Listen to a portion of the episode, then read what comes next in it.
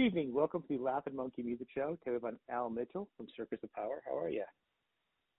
I'm great. Good, good. I'm glad we could finally get we could connect. We've, we've had a little uh challenges over the year to get together. Only like it's been it's only like thirty. I know, I know, but we have talked a little bit, and you, you got me turned on to the Gun Club, and some of the conversations. Gun Club are great. Worth it. I know they are. Mhm. I know they are. Yeah. Yeah. Oh, I'm glad you like them, man. They're, they're. It's crazy. People just don't know about some bands, and uh that's a band that you got to know about. They're just too important, too good. Jeffrey was, um yeah, I've never heard but. Jeffrey was um a guy that was more than just your average rock dude, you know. He, he was um a, a kind of a mad poet and uh street guy and the first time I met him was in a bar in New York and he walked in he he, he wore really weird clothes and had a just had a, a strange style of dress if you've ever seen pictures of him it, it, and he walked I said hello to him. I said, how's it going? He goes, good. If you don't mind your band breaking up on stage about 50 minutes ago. I thought that was kind of funny. that's the way he was. He was very volatile. And a kid, kid Congo played with him from the Cramps.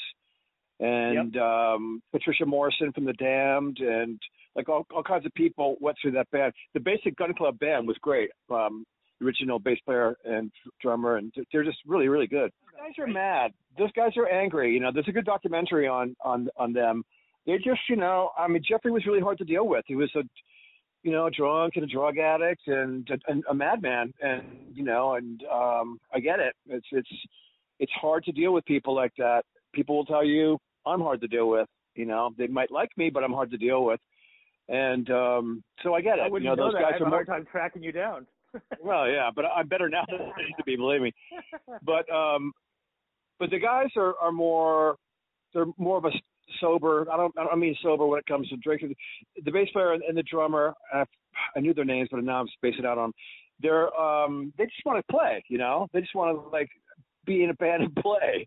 They don't want to go through the bullshit of where's our singer. You know, it's we should have been on stage 15 minutes ago and all the crap. And I get it. You know, um, but at the same time they got in a band that that's iconic and it will be that way forever. And so you can't trade in, you know, look, if, if we're you're born into this, if it, if it's just going to be a straight ride down the highway with no potholes and no one trying to fucking run you over, it'll be boring.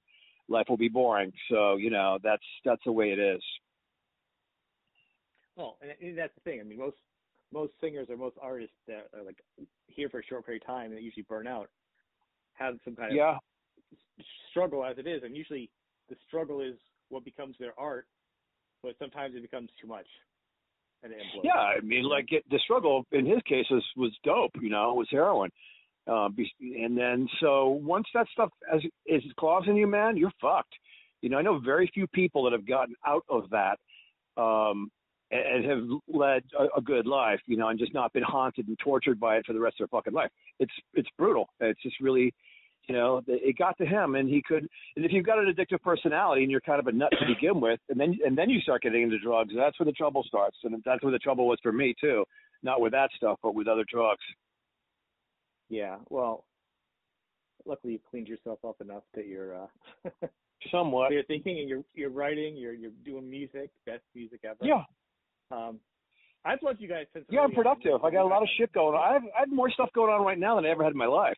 Like if I didn't have to work right now, I still wouldn't have time in the day to get to all all the stuff I'm doing. Um, got a book out tonight, and another one I'm working on, um, a comic strip, which is a lot of fucking work. I'm I'm doing. I have an illustrator, but I'm doing all the voices and the music for it, and and like doing like ten different characters. And the band's got a um, an LP coming out, and we're recording an uh, an EP this weekend over in Compton, in some crazy studio in Compton. So Wait, I'm doing an EP and then yeah. you're doing an LP after that.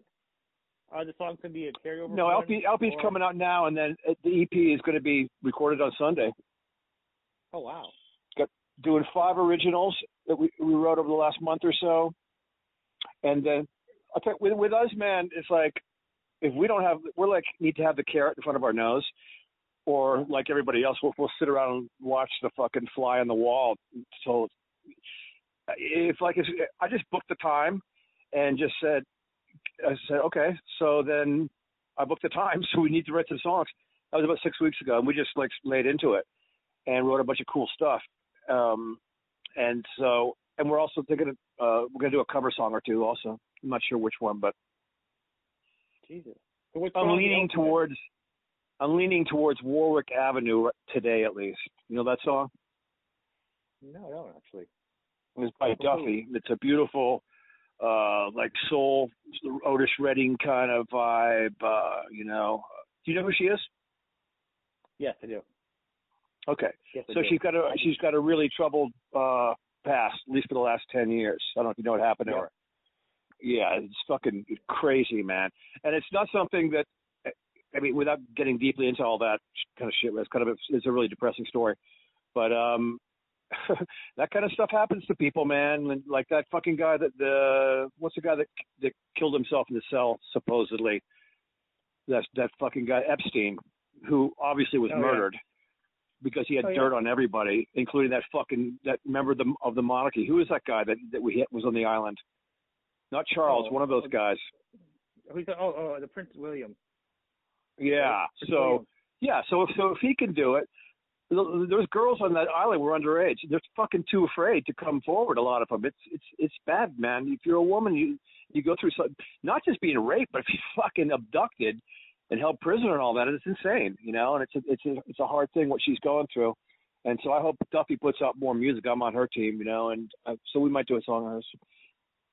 Then again, then again, we might not. I was brought up in a musical household, so I was listening to, to when I was four years old. You know, my parents were playing Tom Jones and Engelbert Humperdinck and and the Beatles and uh, you know uh, uh, Frank Sinatra and all that stuff. And I like all that stuff. I love all that That's stuff. awesome. The, the glory days for Tom were where with, with with the tight pants and the sideburns and the women throwing the panties and bras at him. You know, um, that's what I was brought up on those days. And on TV, they had that too, which is really funny because they Yeah. used to censor almost everything, and they that you know they somehow he got away with it.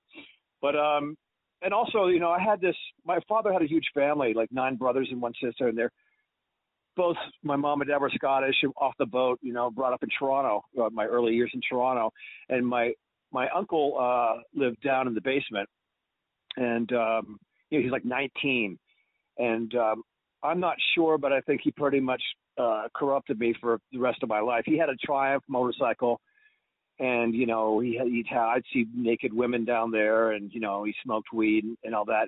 But he the music was the most thing I got out of it. He was listening to Creed Clearwater and Janis Joplin and the Guess Who and that kind of stuff and I was into it, man, when I was, you know, eight, nine years old. I was into it. Um, loved all that stuff. My favorite band at that age was was Creedence. You know, it wasn't the Archies, and it wasn't that you know that kind of thing. I was into to really kind of good music when I was really young. Do you remember your first song that you loved?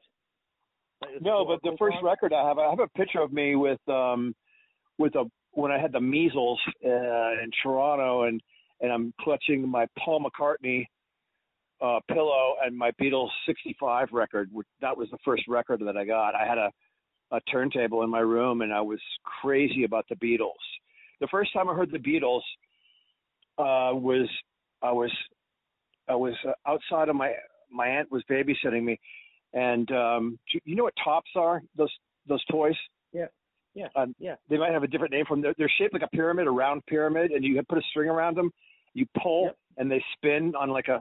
You know, the, I don't know how good they do nowadays, but like that was a big thrill for me. Yeah. You know, um, and with the Hasbro days of. Anyways, I was out there on the, on the porch, and these three girls I'll never forget with hip hugger kind of pants on, and they're all dressed in white. The three of them, they looked like Manson girls almost. I guess if I look back on it now, but um, they were walking down the street to, towards me, holding hands and singing um, "She Loves You" by the Beatles, and I was just like, "What the fuck?" You know, uh, they were beautiful and ethereal and weird, and and then I was like, I, "That's the first Beatles thing I heard, even before I heard it on the radio." So the LP, when is, that's the full band too. So you, so you already, what's the deal with that? You're going out? Oh, Uh, it should be out now, but I don't know when it's coming out. Like weeks, this, that. Um, it's called Old uh, Old Dogs and New Tricks. So that's coming out. Um, I just don't know when. And then, um, and then we're doing this this EP also this weekend. Uh, so I mean, I, yeah, hopefully, you know, next week something like that. Compared to what everybody else does, like n- none of the old bands make uh, new music hardly. You know, Junkyard is, and Little Caesars, but like a lot of the bands that were really famous in, in the late '80s that were our peers, whatever you want to call them, do not make new music. You know, and I don't even see the point of being in a band if you're not making new music. Like I'd never go see Yeah. a band. Uh, you know, like when I go to see the see the Damned play, they always do a new song. They have a great song that came out like two years ago, and, and that's good enough for me. If at least you're doing one great new song, I'm down. I'll go play, pay the money, and watch you uh, do Smash It Up and Neat Neat Neat and all those other songs too. But if you're just going to uh, parade out, you know, the, your first record from 1988, I'm not going to see it. I don't care who the fuck you are. I'm not going to see it. Not going to happen. You know, and Motorhead was making new music all the way till he he died. You know, he wasn't just going out and, and doing uh, "Love You Like a Reptile" and Ace of Spades in the first record, which is the best record. That one and Iron Fist are the best records. Overkill too. You know, they made a bunch of records after that that were okay but not great. But he's I like that he was doing new music. Otherwise, I'm not going to go fucking see it. If you're not going to be relevant and and now and, and today, then what's the point? I don't care how old you are. Like you know, Neil Young still makes new songs. He's fucking seventy what, seventy five or something. So you know, I, I just can't. You know, look, I've been buying Rolling Stone records, you know, since they came out. Right, not the new ones, but up until fucking Tattoo You, I'm buying all their records and buying their fucking tongues on the t-shirts and all their shit. So now Right. when I'm an older guy, you want to charge me a thousand dollars to fucking come see you? Fuck you. Yeah. You know, that's not that's not a rebellious Keith Richards behavior in my book. That's a bunch of bullshit. And I don't care how much your screen costs in your video and in your production. I don't care. You know, you should be footing the bill on this one, man, and, and, taking care of all the people that support. Because you go to those shows, I don't go, but like it, out of the 60, 70,000 people that go see the Stones, half those people are over 50 or more. You know, and those are the people you should be taking care of in, in my book. That's that's what you should do. I'm working class. I'm ranted. I'm the Clash. I'm punk rock guy. You know, I, you got to take care of your people, always till the end. I agree. I think what's happening is a lot of those people of the age now, the kids are gone. They all have disposable income. You know, they got money now that they can. I guess, but out of out for a night. principle, out of principle, Out I'm not principle, doing it. Even if I'm rich, even if I'm rich, Oh, I'm not. yeah. I'm just not doing it. And like, the Stones uh, changed. You know when the Stones changed for me? hmm. When they wore those fluorescent suits for the Harlem Shuffle. uh, That's yeah, you know, weird. That's when they started Mhm. changing. That, to me, that was the point where I thought things are getting a little bit more, con- less dangerous and more commercial. Like they were. Yeah, I mean, I don't, I don't need them to, I don't need them to be dangerous. Some of the stuff on Tattoo You is great. Waiting for a friend is great. You know, uh, Start Me Up's great. You know, but you, you can't. I I know what you're saying. You got to have, you got to have even. You got to bring it in, in some in some way, shape, or form. You got to bring it, even if you're going to do an, a record that's all soul songs, but you cover songs by Sam and Dave and Al Green and Mark. I'm good with that. Do that. You know, but do something and um to be you know relevant and good and and, and new. I hear you that one. I hear you. So with all this stuff that's been going on with you, and you probably all the EPs, I'm trying to think like EPs, but you've probably done almost more with this this version of the band, almost at this point. You're getting close to than with the original version. About the same, yeah, As as yeah. Getting close to it. uh, more more happened in a shorter time with the band originally, and that's just you know uh, the way it was back then. But um, if I had my way, like if I had, if because I'm I'm doing a lot of writing and and writing some good stuff and making you know I'm totally obsessed with being creative, and, and not on purpose. It's just for some reason, especially this year, this past year in my life, I've been a day doesn't go by when I I don't like I have this new way of doing things, and it's from riding my motorcycle and being in the habit of riding every day, which is makes you, on one hand, completely insane because it's so fucking dangerous and uh, out to lunch, um, and then another way is very zen-like. And when I'm riding, and this happens in the morning. This is this is where I get all my ideas. This is a true story. I go into work at this guy's house, this eccentric guy in Hollywood who we could do a whole show just on his house. He's got a lot of Oh, yeah. money and he themed out his house on on Uh, every room is a different theme. Um, well, his garage is like the Batcave from the '60s Batcave uh, uh, Batman series with like a, a stalagmite foam side, Oh, wow. coming down, show? the back computer and everything. Okay. No, no, no, no. Everything's copy. Everything's Hollywood shit, you know. But the house it is just fun. insane. But anyways, um, on my way there in the morning, I take the 101, which is the Death Freeway, and I ride hard and loud and fast so people know you can hear me, and um, almost get clipped at least once or twice a week, and um, haven't become religious yet because of it. And I get off at Coldwater Canyon, and then I go up Coldwater Canyon up till you get to Mulholland, and it's a beautiful drive from Mul- from Coldwater Canyon to Laurel Canyon on Mulholland.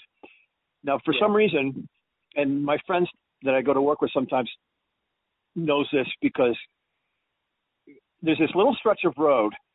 It's about 300 yards long. This place called Laurel uh, uh, Laurel Hills, where this small stretch of houses are. For some reason, in those that hundred yards or so, that's where I come up with all my ideas. That's where I came up with the idea for Johnny Strangehead, this comic uh, thing I'm coming out with. For songs, everything happens for me, and I don't know why. It didn't just happen once or twice. It happened three or four times. And so, um, anyways, as long as I keep taking that road from now until I die, I'll have creative things coming up. I hope. Yeah, that's pretty awesome. That's Isn't that weird though? Isn't that really weird? It is. And it's almost in it's almost in the same like exact spot, but give or give or take twenty or thirty feet, where I come up with the ideas, like for some of the new songs, for uh, parts of the book, and for the entire Johnny Strangehead thing came at me just at once when I was up there. So Johnny Strangehead is this comic that I'm coming out with, a comic strip. My friend Todd Weiss in Florida is illustrating it. It's on my Facebook page, like the first page of, of the comic. Al Mitchell is my Facebook page. And um, it's about a kid that's eight feet tall and he has like a little seven inch head. He's uh, lives next to a 5G place in, in a chemical plant in Florida where kids are getting deformed in this particular school.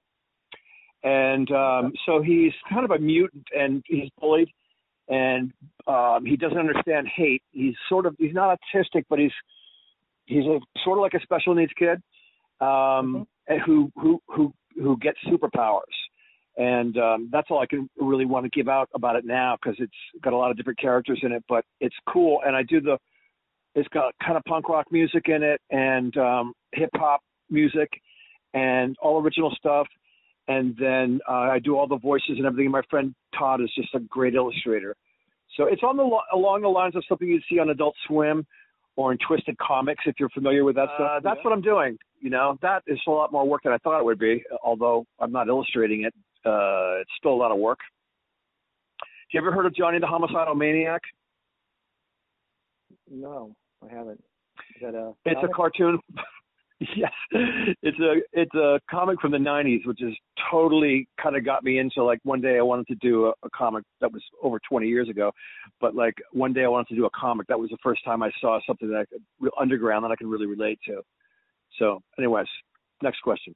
I can blab all fucking day if you don't stop me. What are you gonna do with it? Is it gonna be a, uh, a one-off like a? Johnny, like a- Johnny the Homicidal Maniac is is great because it's super intelligent and violent as shit, which is a weird combination. He's sort of like uh, I don't know if you ever read the Marquis de Sade stuff. Yeah. Are you with me on that one? Forty Days of Sodom and all that shit. It, it, it's it's I am with you. because it's funny. Some of that stuff's really funny and it's biblical and it's you know it's um it's self-deprecating and uh all that stuff and violent and cra- sick and crazy and sewing up assholes and stuff like that at the same time. And um so Johnny's Homicidal Maniac is check it out. It's fantastic. You'll like it. I'm looking mine at is the, as more- we talked on. I pulled it up. It's the graphics are Oh, great. okay. Yeah, the graphics are great. Yeah, it's kind of Tim Burton esque, like a lot of shit was in the '90s. You know, real splashy, like that guy that did Hunter Yeah. S. Thompson's uh, artwork, really splashy. Like I forget that guy's name, um, but it's funny and it's great. Um, so yeah, um, but my my comic is more superhero-ish and more more hippie and punk and and uh, you know solution to like the the town that he lives in, Johnny Strangehead is split down the middle. It's, there's a blue section and a red section in, in town. So You know, um, the, and the the boys from the from the red section obviously are Republicans, and they have machine guns on their uh, pickup trucks and stuff like that. Everything's super over the top. and can you share what are you doing to this guy's house? Are you like doing? Were you building? Are you creating? Are you? You see, you, you work at this to do what? crazy house. I don't oh, know. I just make, you know, I, I do like carpentry and, you know, tile work or, um, you know, I just kind of oversaw the job for a while. It's a thing of, um, it, the house belonged, a guy that wanted to sleep with Greta Garbo in late, late 20s, um, built, you know, guy that had a lot of money and wanted to, to, you know, have sex with her, built this house for her. It's up on the old Hollywood Boulevard, up, up by like, uh, I don't know if you know Hollywood, up by Kings Road, back in the hills, in this beautiful, gorgeous house he had made for her. I don't even think she ever moved in there. But the house has an interesting history. Um, the woman that lived there that died about five years ago, who was crazy, batshit crazy, like UFOs and CIA and all that stuff, crazy. Totally like nice person, all that, but like whacked. Um, she lived there and uh it's had a kind of a storied history, and the guy that's renovating it now is just it's crazy on the inside. I should have sent you some pictures, but it's it's kind of private. I don't want to you know show the guy inside of the guy's house, but it's insane. Yeah, it's, it's it, yeah, it's like uh there's he has a room, it's just like a um cabaret kind of room, has a stage built in, uh thirty thousand dollars worth of lights, another twenty thousand dollars worth of sound system, uh, a stage with a um a runway that pulls out from the bottom of the stage. And uh, he does like you know like private kind of crazy shows with chicks and stuff like in top hats and cabaret types and there's a whole other world you know Bob Fosse kind of shit. There's, there's a whole other world uh, like he's a guy he's an interesting guy one of the most interesting guys I've ever met he's kind of a cross between Warhol and Bob Fosse and uh, I don't know uh uh, uh Fellini Fellini, maybe you know, uh, an interesting guy. He's super, super educated, and he's um he's an inventor. He invented uh, something. I'm not going to say, but it's a, something in the lighting business. They made a, a fuckload of money on. it. In two years, he made like fucking sixty million bucks. Um, good for him. He good for him, yes. And what's inspired? He's different than than we are. He's not like uh he's just different. But um he's not a street guy. You know what I mean? He's not like put your arm around you and go, "What the fuck are you doing, guy?" He's not that guy. Yeah.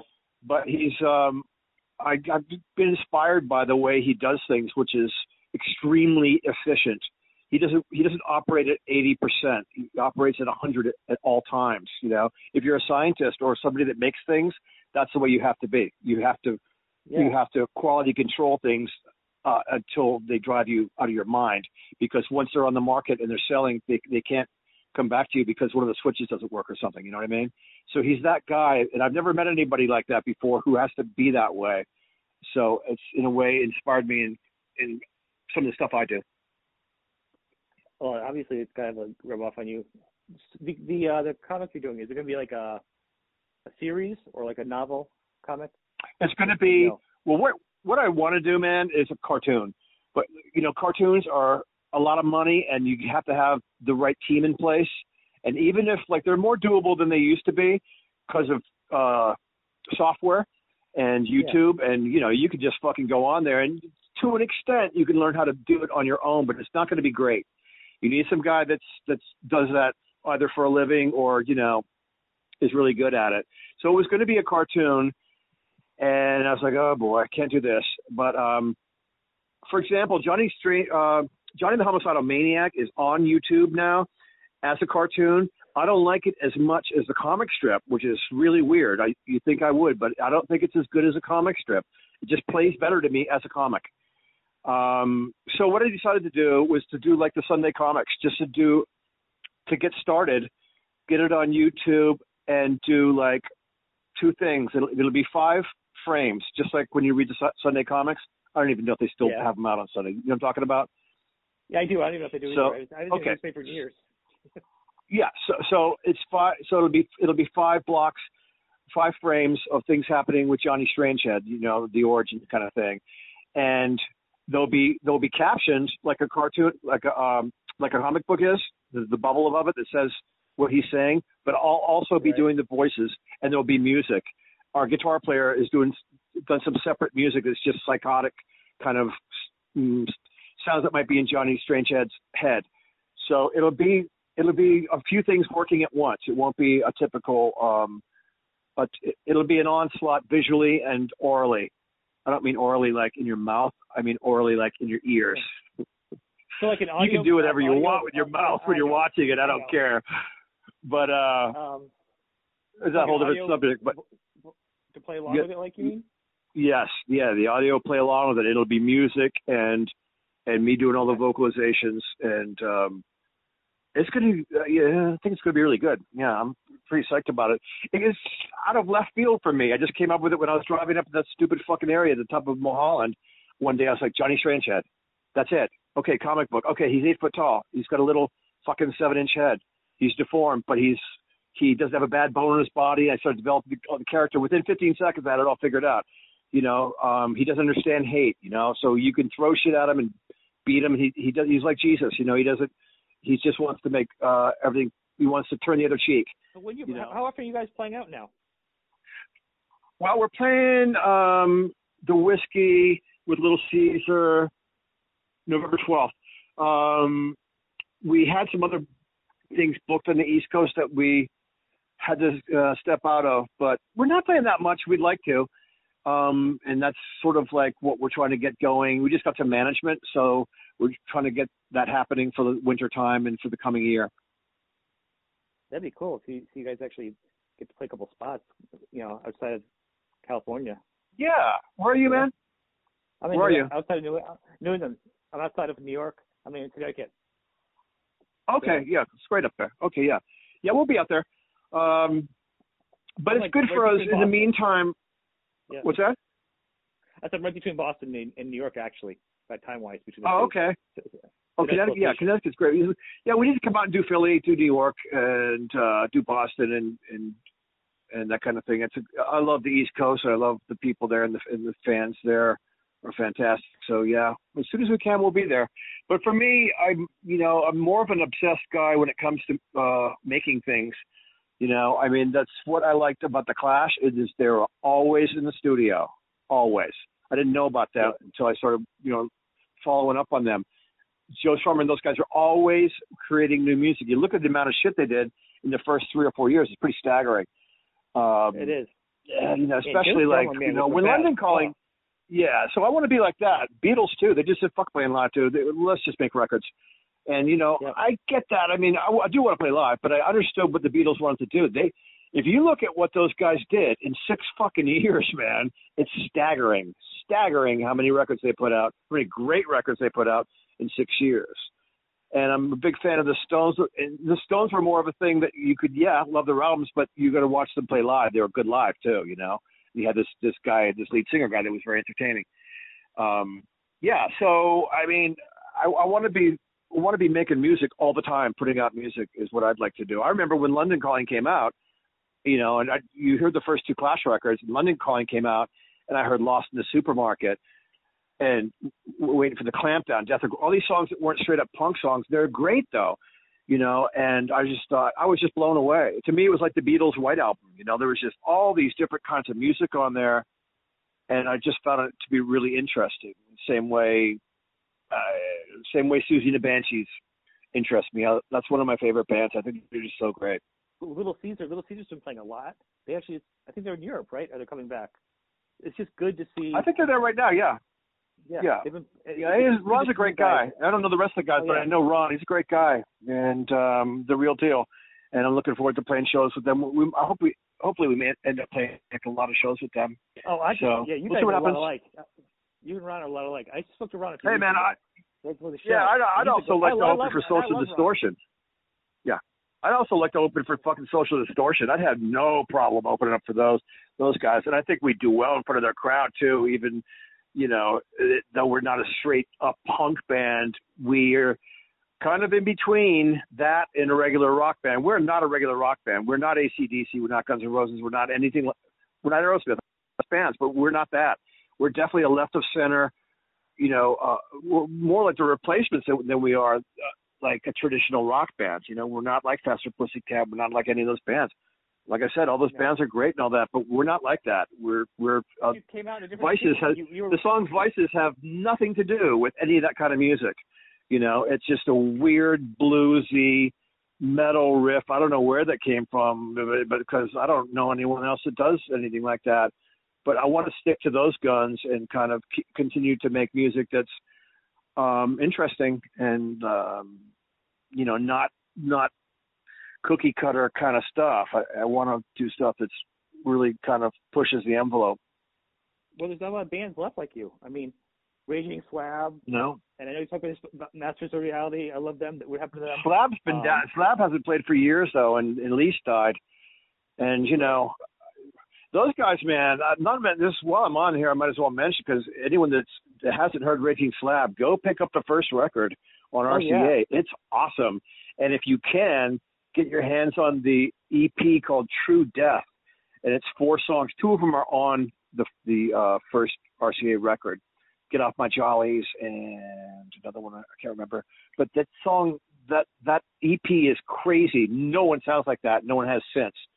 And um, same with the first record. Uh, Greg and those guys, and Elyse, very talented, very talented. Oh, I mean, when we first, we used to play with them, and the first time I saw them and heard them, and all these weird time signatures and uh, weird. She used to turn, tune her slide into all these weird tunings, open tunings and things, and I just found it fascinating. Just like what, and same when we're talking about uh, Master of Reality, we played some shows with Masters of Reality, and uh, which is another band people should dig on, man. If oh they haven't, God. get are that so, first record. So awesome. Yeah, it's Oh. amazing.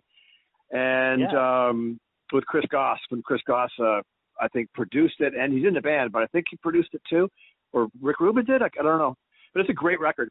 And um we played some shows. We played like half dozen shows with Alice in Chains and Masters of Reality. And uh, Alice in Chains were at, at right before like Layne was just, you know, in bad shape at that point, just, you know, bad shape. And so they pulled the plug on the tour after about five or six shows because he needed to get some things together. But um, uh, Ginger Baker was playing drums from from Cream Yep. and uh, for Masters of Reality, and a, ver- a real character uh, that guy too. Um, uh, He's a maniac. He's a yeah. maniac. Oh, he's a maniac. Yeah, I don't know. He's you know he's got a good side and a bad side. The bad side's not not good, and the the the good side is not bad. anyway, yeah, he's heard other people um played with him. He's crazy on tour. I tell you that. Yeah. Well, you know, but for me, man, for me, like I, I don't play an instrument really. I play a little guitar, and you know, and I could probably keep a beat on drums and a little harmonica and stuff, but. I'm fascinated with people that are uh, virtuosos. Like he plays with both hands and both feet doing different things.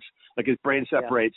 Uh, like when Jimi Hendrix, Jimi Hendrix could play lead and sing something that was completely had nothing to do with with the that he didn't fit with. His, Right. No he's doing shit that was left, left side of your brain, right side of your brain stuff that's really hard to do. So you're either gifted with it, or you're not, or you have to painfully try and learn how to do it. It's not easy. Um, anyways, Yeah. you know, watching Ginger Baker play with those guys was I would just sit and watch them, and because it was just uh, you're watching a master play the drums. Uh, you know, the same way John Coltrane played his saxophone and Jeff Beck plays his guitar. The, you know, it's the same way. Sound. But um, I know that Layne was a monster of a singer for a, a guy that weighed 110 pounds. Oh my God! Yeah.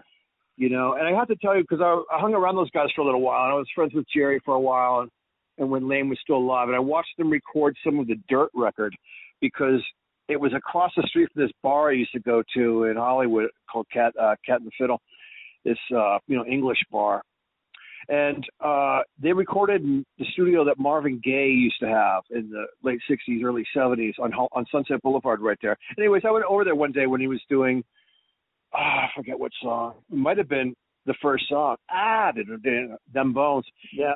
And you know, wow, like it takes me a while usually to get a simple vocal down, and, and his vocals are not simple, but much more effortlessly.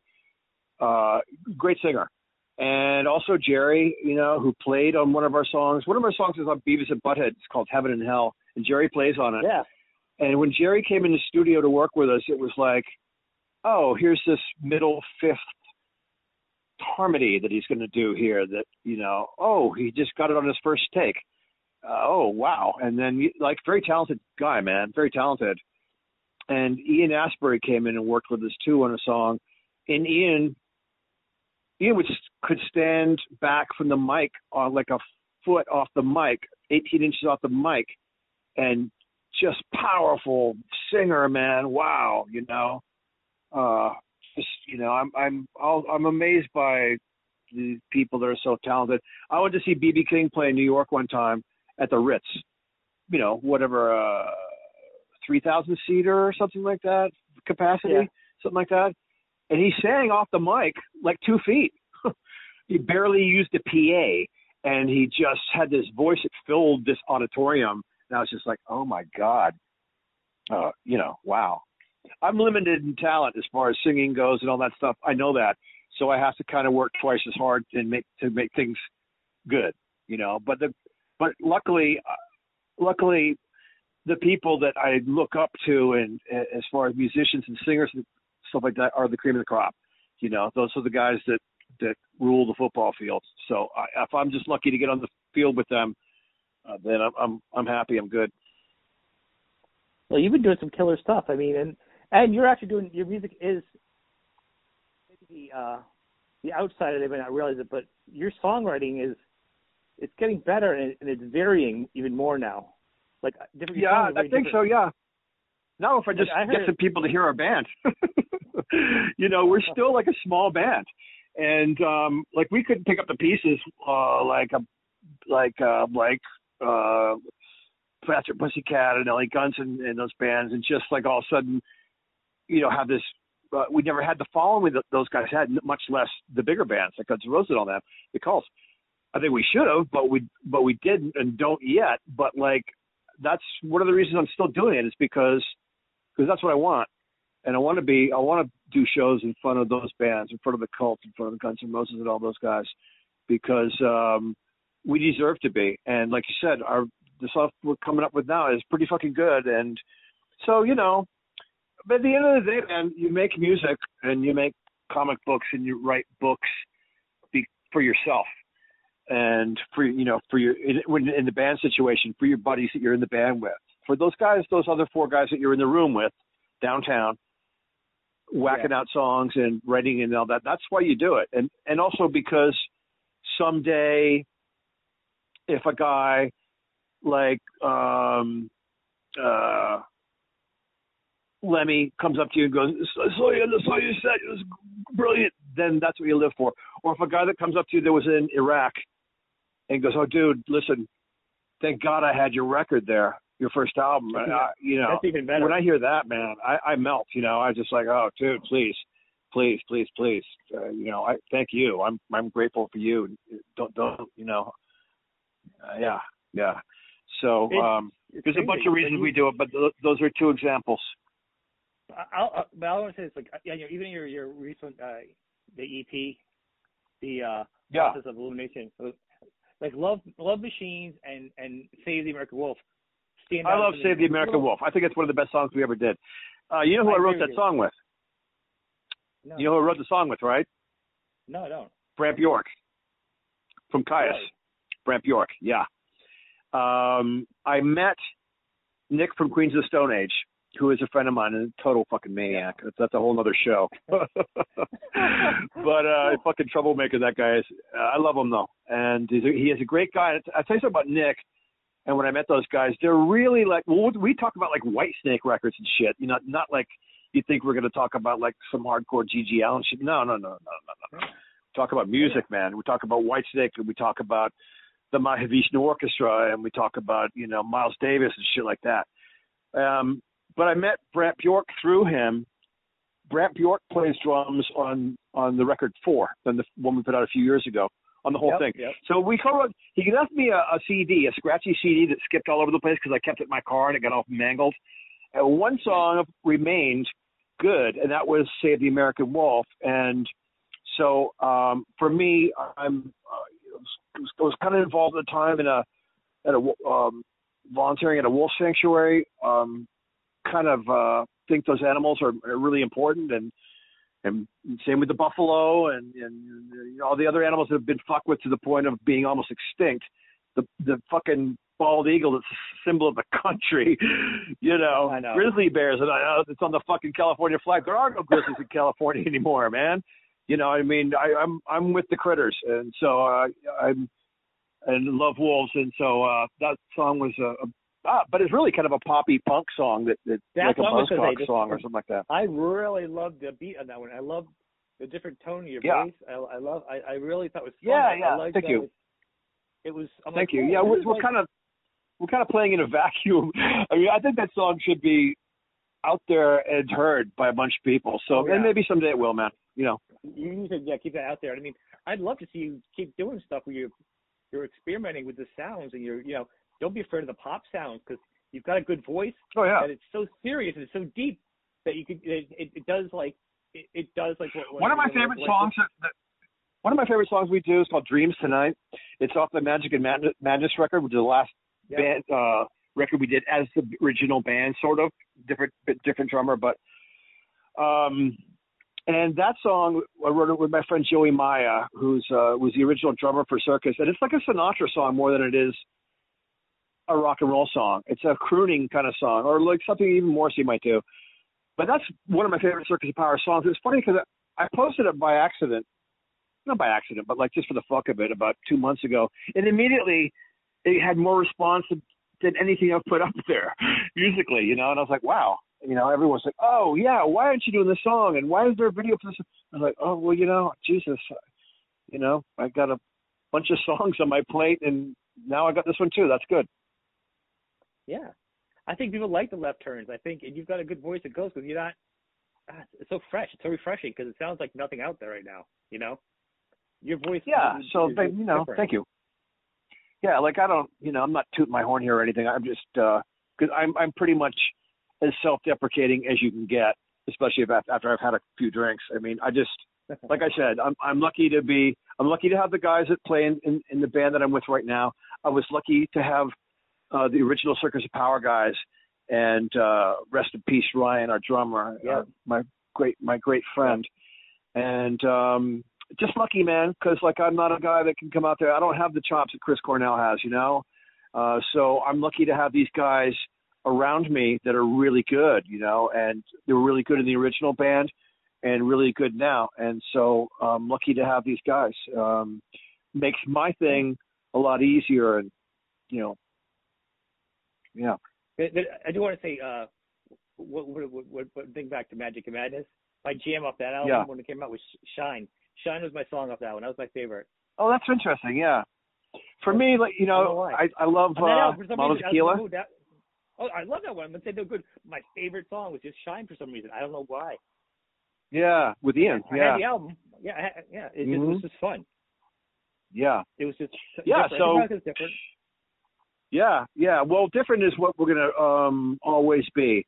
You know, like I've had people say to me, "No, dude, you should go up there and just bang out a whole record of hard driving, blah blah blah music," and I'm like, "No, no, no, no, no, no, no, no." I mean, maybe if we were smart, we would.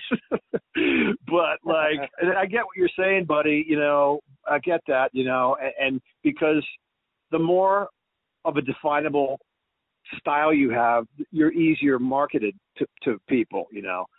Uh, that's why ACDC is really uses the same three chords over and over and over again and somehow gets away with it. Um, you know, um, there's a funny interview with, with Angus, I think, one time, and he was like, You've been accused of of writing the same song over and over again. What do you say to that? And he's like, Yeah. and uh, your point is what? Like, you know, um, you know, because because um, back uh, what's it? Backseat Rhythm, yeah, and Oh yeah. and um, a whole lot of ro- those songs are they're all kind of the same riff, but they're so good. the way they play it too. There's something about the timing of, those, of the brothers.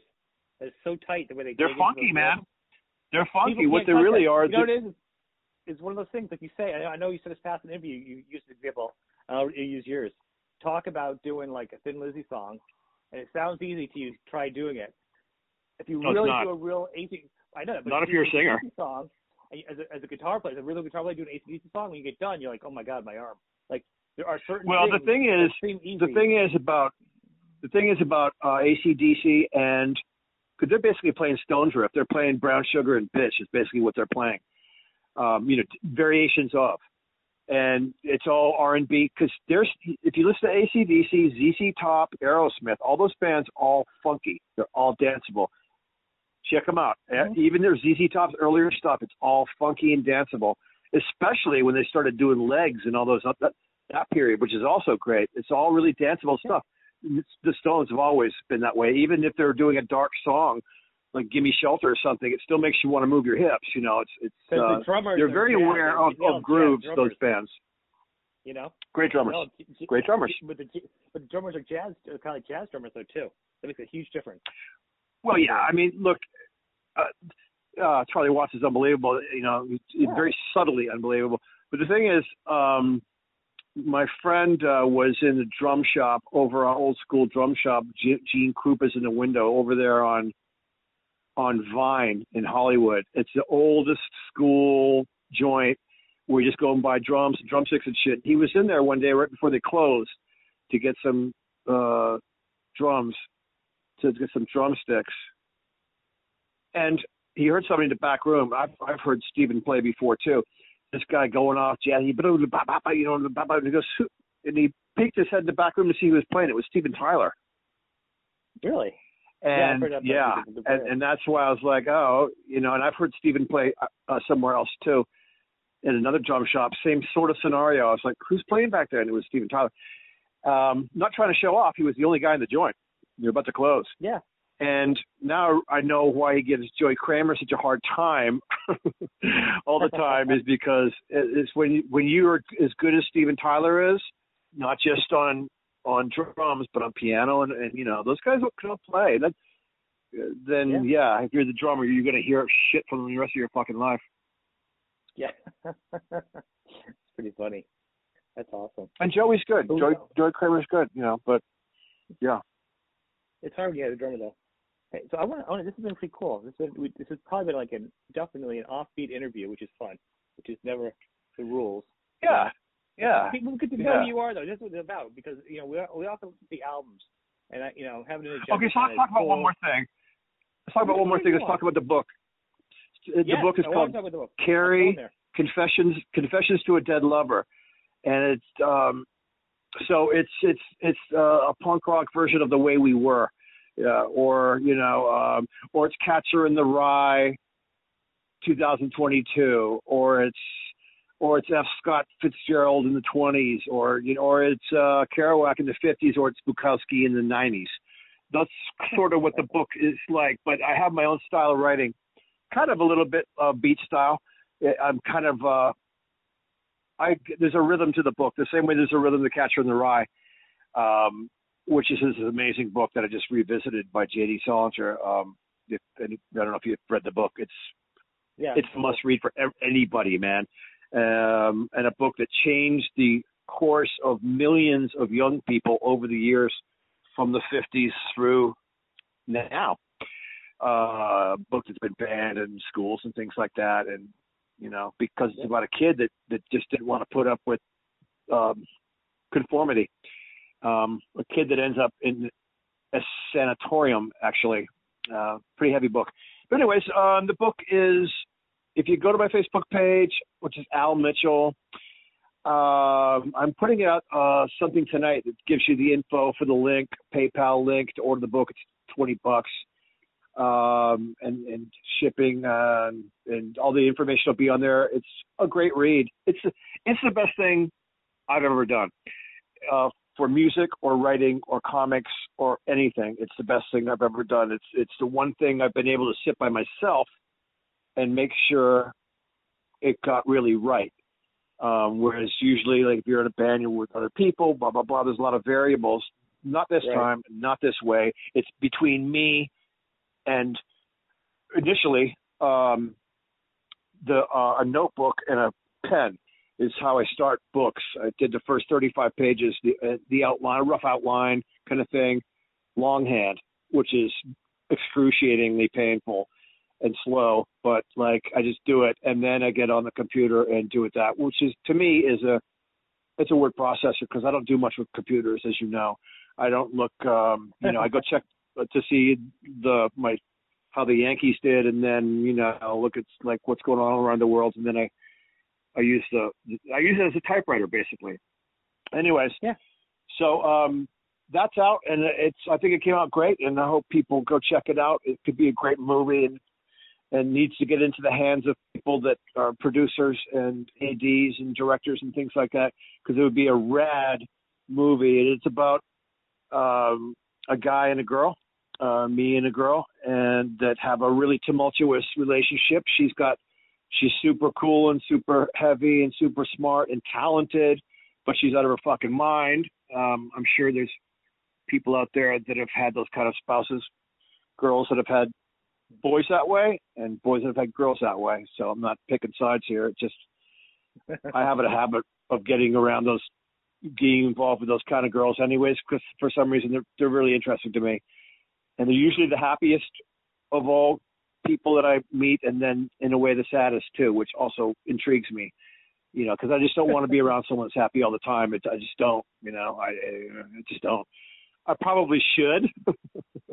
I don't but trust I don't. anybody that's happy all the time. Well, of course you- not. Yeah, but I mean, anyways, laugh, uh, you're not gonna be my, my it's, a partly partly truth, partly fiction book, and um, the girl that that's um, is the femme fatale in the book is, um, you know, she's got a lot of problems, and um, and so and I have to deal with that and find a way to deal with that or not deal with that. And um that's you know so without giving anything away that that's what happens. But it's also involving drug addiction and suicide and friendship and brotherhood and rock and roll and travel and adventure. And um I kind of wanted to get as many things in there as I let it all hang out sort of you know. When I, I Oh, revised the book recently I put it out a few weeks ago and I re- revised I went to do a new cover for it started reading it because I really like the book. I, I'm actually, I know that's one of the seven deadly sins, but I, I do have some pride about that book. Um, I just do. Like, I, I just, people like their own stuff. Like if, if you don't like your own stuff and you can't put it out, I mean, oh, I do. No, I do. I love. I'm- I'm not saying You're that- supposed to. I do, but I'm also very hard on, on myself about it. So when I opened the book, I was just going to do a new cover and call it a, a two-year COVID anniversary. But when I opened the book, I was like, oh wait, whoa, whoa, this, this is great. And it, over the first couple of pages, it'll make you cry. I don't care what kind of a tough guy you are, you will cry, and you'll laugh all the way through the book, both. And the last 20 pages are excruciating. Like even when I was writing it, I could barely even deal with that. It, I was I would cry so hard. I'm not ashamed to say that. But anyway, so I, I looked at the book and I was like, dude, you- you got to like. I know you're gonna hate me for this, Al, but you have to you have to hunker down for the next six weeks, next 250 hours. You have to do some 16, 17 hour days with a pot of coffee and just you and this fucking laptop that's taped together of yours that's falling apart, and make this book ha- into the epic thing that you want it to be. So it is Catcher in the Rye. So it is Women by Bukowski. So it is The Old Man in the Sea by Hemingway. So I mean, I want to be, I want to be up with with those writers um, on that level. Yeah, and and lofty ambition, yeah, sure. Uh, egotistical, oh yeah, sure. That's in there too, for sure. Um, without that, I wouldn't have the drive to do some of this stuff. But but also the people that love that book, and I just put a small, uh, like you know, hundred copy run on it. But everyone said the right things about it immediately.